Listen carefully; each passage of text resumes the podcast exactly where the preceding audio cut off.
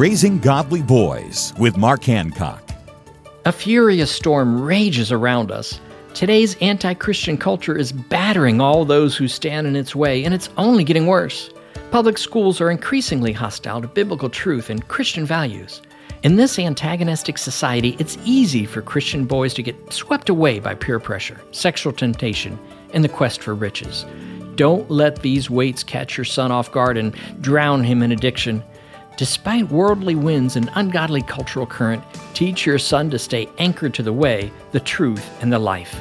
Studying God's Word will keep him anchored to the rock of his salvation.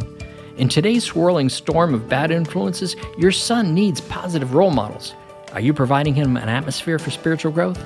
For more encouraging parenting advice, visit Trail Life USA or RaisingGodlyBoys.com. Learn more at raisinggodlyboys.com.